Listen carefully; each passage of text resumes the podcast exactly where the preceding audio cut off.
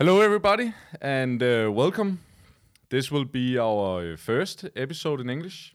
We will try in the future regularly to make more episodes in English so all the seafarers on Danish ships are able to listen to it, not just the Danish ones. And in this episode, I have the honor of welcoming uh, Vivek Menon once again. Vivek is here to uh, talk about leading diversity. And since the shipping world is a highly diverse world, this is a, a very good topic. And Vivek is uh, kind of an expert on uh, on this uh, this topic, so who will be uh, better? But first, I want to start uh, with a little short story on my own. I have actually tried this uh, complications of understanding people from other cultures on my very first ship as a cadet. I had to work with a colleague out on the ship, and we had some difficulties communicating uh, where the the work should should take uh, take place. So it's it's always difficult when you have to work with uh, with a lot of different nationalities on board a ship. But uh, I want to welcome you, Vivek. Thank you, Mads. It's uh, kind of you. So think of me. yeah, yeah.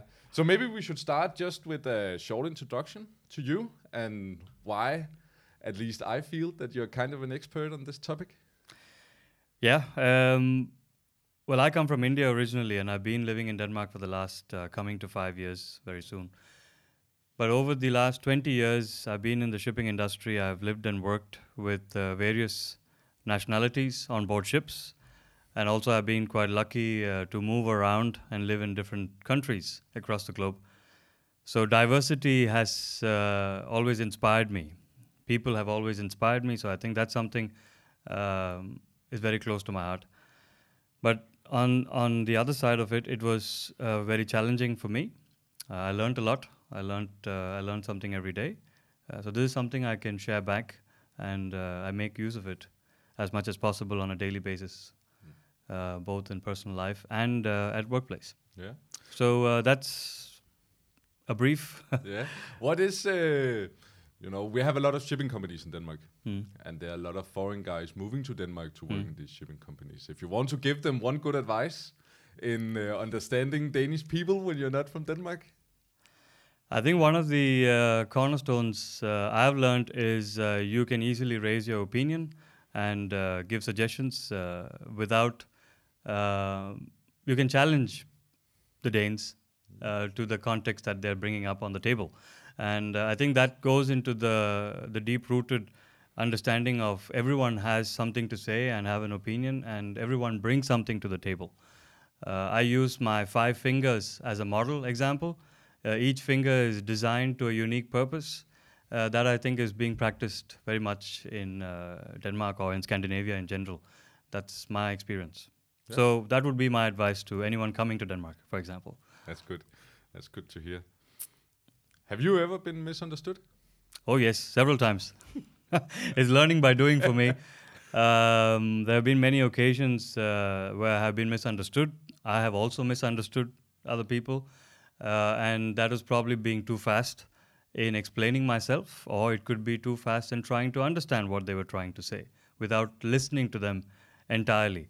Uh, so, making assessments and judgments before you listen to someone completely. Uh, I've done that several times. Can you come up uh, with a concrete example, maybe? Yeah, one of the case was while sailing on board one of my ships, um, we had to load a specific cargo, uh, which was classified as a particular dangerous cargo. And um, when I got the ma- manifest uh, together with my junior officer, we were looking at the manifest. And what I thought that cargo was classified as, it was not supposed to be loaded on our ship. So I rejected the cargo. But the, the junior officer was trying to tell me something that was uh, the right answer in the end. I think he was trying to tell me at that time that uh, this cargo is acceptable. It's the way the wording was written on the uh, on our document of compliance for carrying uh, such cargo. But I was quite clear that this was something that we should not carry, and, and then I uh, took the decision to reject the cargo uh, on the spot. So a few days later, I got the captain came down to me asking, "Did we reject this cargo?" And then I, I remembered that very well because I, I made that decision. And then he said, So, wha- on what basis did you reject it? I said, Well, it, it clearly states in our procedures that we are not allowed to carry such cargo. Uh, and then we had the discussion again with the junior officer. So then it struck me at that time that the wording is say i- i- it actually lets us carry that particular cargo as well. It was uh, an exception to carry such cargo as well. Okay. Uh, so there were, there were these wordings that I misunderstood, and on top of that, I failed to listen to my junior officer, who was absolutely right from the start. So yes, that was a, a big learning curve for me to take things a bit slow and not rush into uh, making certain decisions. Um, decisions are never being, the origins of decisions are never right or wrong. That's a very old saying. Mhm. Uh, people make decisions constantly. Yeah. Uh, but the outcome of the decision is always subjectively uh, judged whether it's right or wrong. But the origins of it is never wrong. No. But what I learned from there is to take as much information as possible before making decisions. Yeah. You know, so Yeah, it was a support system. Yeah. yeah, Makes good sense. Yeah. So that was a big learning curve, I would say. Yeah. Yeah. And then after you uh, you moved to Denmark, I can guess that uh, you have also uh, misunderstood a lot of uh, probably also before you moved to Denmark.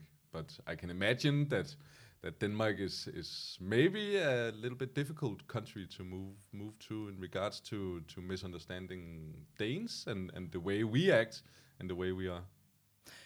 Um, yes and no to some extent. I think we all have quite unique in our upbringing, and it's uh, it's quite natural to behave the way we have been behaving for many many years. So uh, the the interesting challenge is to adapt and adopt to new environment. Uh, I've been working with Danes from 2005.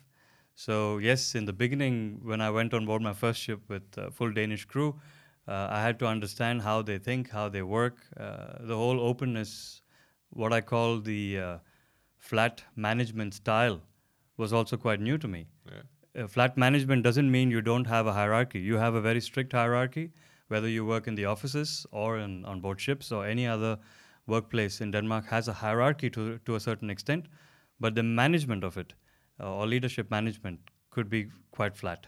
Uh, it changes from workplace to workplace. So that is something I had to I had to learn myself, and uh, they challenge you openly. If you're not assertive, they challenge you there. So there were a lot of little little aspects that I had to also learn along the way, um, which was good. I always like to learn new things. So though it was difficult, it was something that I picked up along the way. Yeah. Uh, so more than 10 years now, I think uh, I'm quite happy to say that uh, it was good that I, I learned this by doing and not that I got it from a leadership book No. that I read yesterday or some years ago. No, it's a lot of lot of them has been hands-on. Yeah. Yeah. In regards to all this leading diversity Yeah. and multicultural ships and all this, and we have talked about the misunderstandings and stuff like that.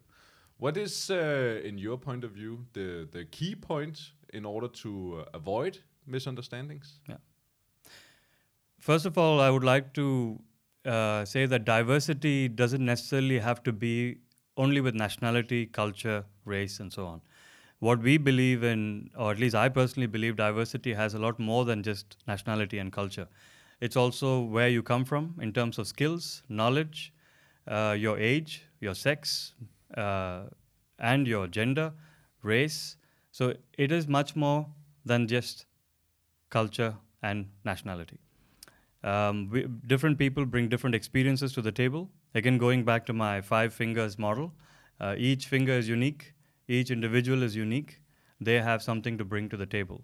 That is what diversity is about. Now, it is complex to manage diversity when you deal with all these different people. Um, again, not to say different, they're unique people. Uh, I would like to recorrect that word. So that's that's a positive way of looking at uh, diversity. And what we like to do with uh, leading diversity is to address what to look for. Uh, there are so many things. Uh, we have a publication called Leading Diversity, it talks about six dimensions. But I can guarantee you that the moment you finish the publication, you may not remember any of the six dimensions because we are very good at rem- remembering and forgetting uh, quickly. So the whole idea is to understand the key elements and how you can work with it. Um, and leadership, in my personal view, is comes from within. That means each person has a responsibility to a certain level of leadership in their tasks, in their profile, in their resp- in their job profile, or in their daily actions. Everyone has a certain level of le- uh, leadership as well. So that's these two combined together, leading diversity. You could be a small team of crew members working to paint a bulkhead on board a ship, or you could be a CEO of a very big company handling many, many ships, uh, talking to your onboard leaders, the captains and chief engineers, and explaining to them how the business should be. All these, in my personal view, has the same principle. You need to understand where they're coming from because of the diversity, and then be more of a facilitator. That's that's I think uh, a key a key way of uh, approaching this. Yeah, and a facilitator in regards to Reg- bring bringing people together. Yes. or- yeah. Yeah, uh, uh, it's uh, end of the day, it's about what the good old wo- word teamwork. Yeah. Uh, how do you put people together? Uh, what do you look for uh, with all these strengths that each individual has? Uh, each finger has a strength. So to identify that strength, to optimize that strength, and to maximize that strength. How do you do that? And this is by very simple methods. Uh, you can be a good listener, for example. Uh, like I gave you the example of me not being a good listener, and I learned the hard way. So if I was a good listener, if I was listening to that person completely, then it helps. So I think this uh, th- there are very simple tips you can use. Yeah. Uh, can you maybe come into more of these uh, these tips? What can you do uh, yourself, uh, sitting out there, maybe uh, leading a diverse uh, a diverse ship? So you you have the active listening part. Yeah. Um, do you have some more tips for the for the guy leading diversity? Yeah, I think uh, like like I mentioned, there are about six uh, nuggets you could use. For example, one is to understand cultures where they come from, why they do what they do is very important, at least to me. Uh, not what they do, what I see uh, every day is is one thing, but there is a reasoning for why we do, why we wake up every day and what we do. Nobody wants to wake up every day and do a bad thing, or do a bad job, or to get hurt. So, understanding cultures from their context is very important. It's a two way process. It's also what, uh, in some context, integration, the word integration is a two way process. A bridge is usually made to cross both ways. So, you need to get into that uh, understanding of understanding cultures from both ways. Then, you need to meet expectations. When you are in any workplace, you need to meet expectations uh, by understanding where you come from, what you can do, uh, learn to meet expectations by talking to each other or in a group discussion. Fairness is another uh, cornerstone. Now, fairness doesn't mean one solution fits for all. Again, going back to the five fingers, each finger has a certain capability, so I can't make one ring for all my fingers. So, to be fair, I can't say I make one ring for all my fingers. So, each finger needs a specific size of the ring. So that is my understanding of fairness. Each person has a particular wish, a particular request, particular expectation. You need to come down to a, a nominal solution for that person. That's fairness to me. Motivation, you need to motivate your team, and each team member has to motivate each other. How do you do that as well? I can come to that uh, a concrete example a bit later. And last two things one of them is feedback. You don't have to wait for an annual feedback or a quarterly feedback constant feedback is these days is more important The, especially sm- the small feedback every Yes, day. every day Yeah. just a quick chat 30 mi- 30 seconds 1 minute how things are going how was your day it's also kind of a feed, uh, feedback you get Yeah, you and a, get fe- a feeling of uh, of how people are doing, and Yeah. and also again this uh, meeting the expectations. Yeah. Uh, for the it's- day It's it's a con- uh, it's a conversation. yeah it, it is a dialogue it's a very simple dialogue it's like calling uh, talking to your loved ones in the morning saying before you go to work or coming back from work maybe you don't spend the whole one hour but you have a small talk Yeah. and that comes to my last point informal communication or we call coffee talk or small talk that is very very vital. The more you do i know in many cultures uh, you don't do small talk especially at workplaces. You want to come at 8 you want to sit in front of your screen or your paper and then you leave at 4 or leave at 3 depending on your time schedule. Small talk helps you understand what the workplace is undergoing every day and you don't have to spend a lot of time. So these six nuggets or six dimensions, if you want to call it, uh, you can give it different names. If you have a fair understanding of this, we believe, or I believe, um, it is very helpful. Of course, then the question is there are so many of this. Where do I start? How do I do it? Uh, one of the things I used to practice is what I call 24 minute principle. If we agree that on a day, on an average day, there is 24 hours, I guarantee you that we spend 24 minutes doing nothing. Look out of the window, stare on the screen when we're actually not doing anything. We do what I call a lot of work which is not relevant. Yeah, see what happened on Facebook since, Yes. since two minutes So- ago when you had the app open last time. Yeah, yeah. we all know that. Yeah. Yeah.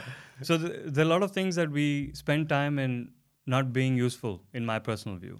So what I used to uh, try and do together with another person who introduced me to this is to see if we can spend these 24 minutes in 24 hours effectively.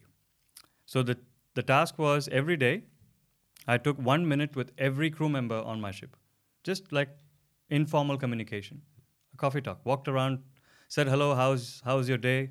Did you get a chance to get an email from your uh, family or friends or whatever? What it gives you, if you can achieve that every day from everybody, all you need is 24 minutes. If you can achieve that every day, then you get a sense or a snapshot of what's going on in your workplace on that day. It can be difficult in the beginning because there's a lot of information to process, but in the end, it starts becoming a natural part of your daily work or daily life as well. Yeah, and I actually also want to continue, contribute to uh, to this because I have also experienced people on board ship who spent the three coffee at their cabins, Yeah, or yeah. maybe still in the control room, Yeah. or or something like that.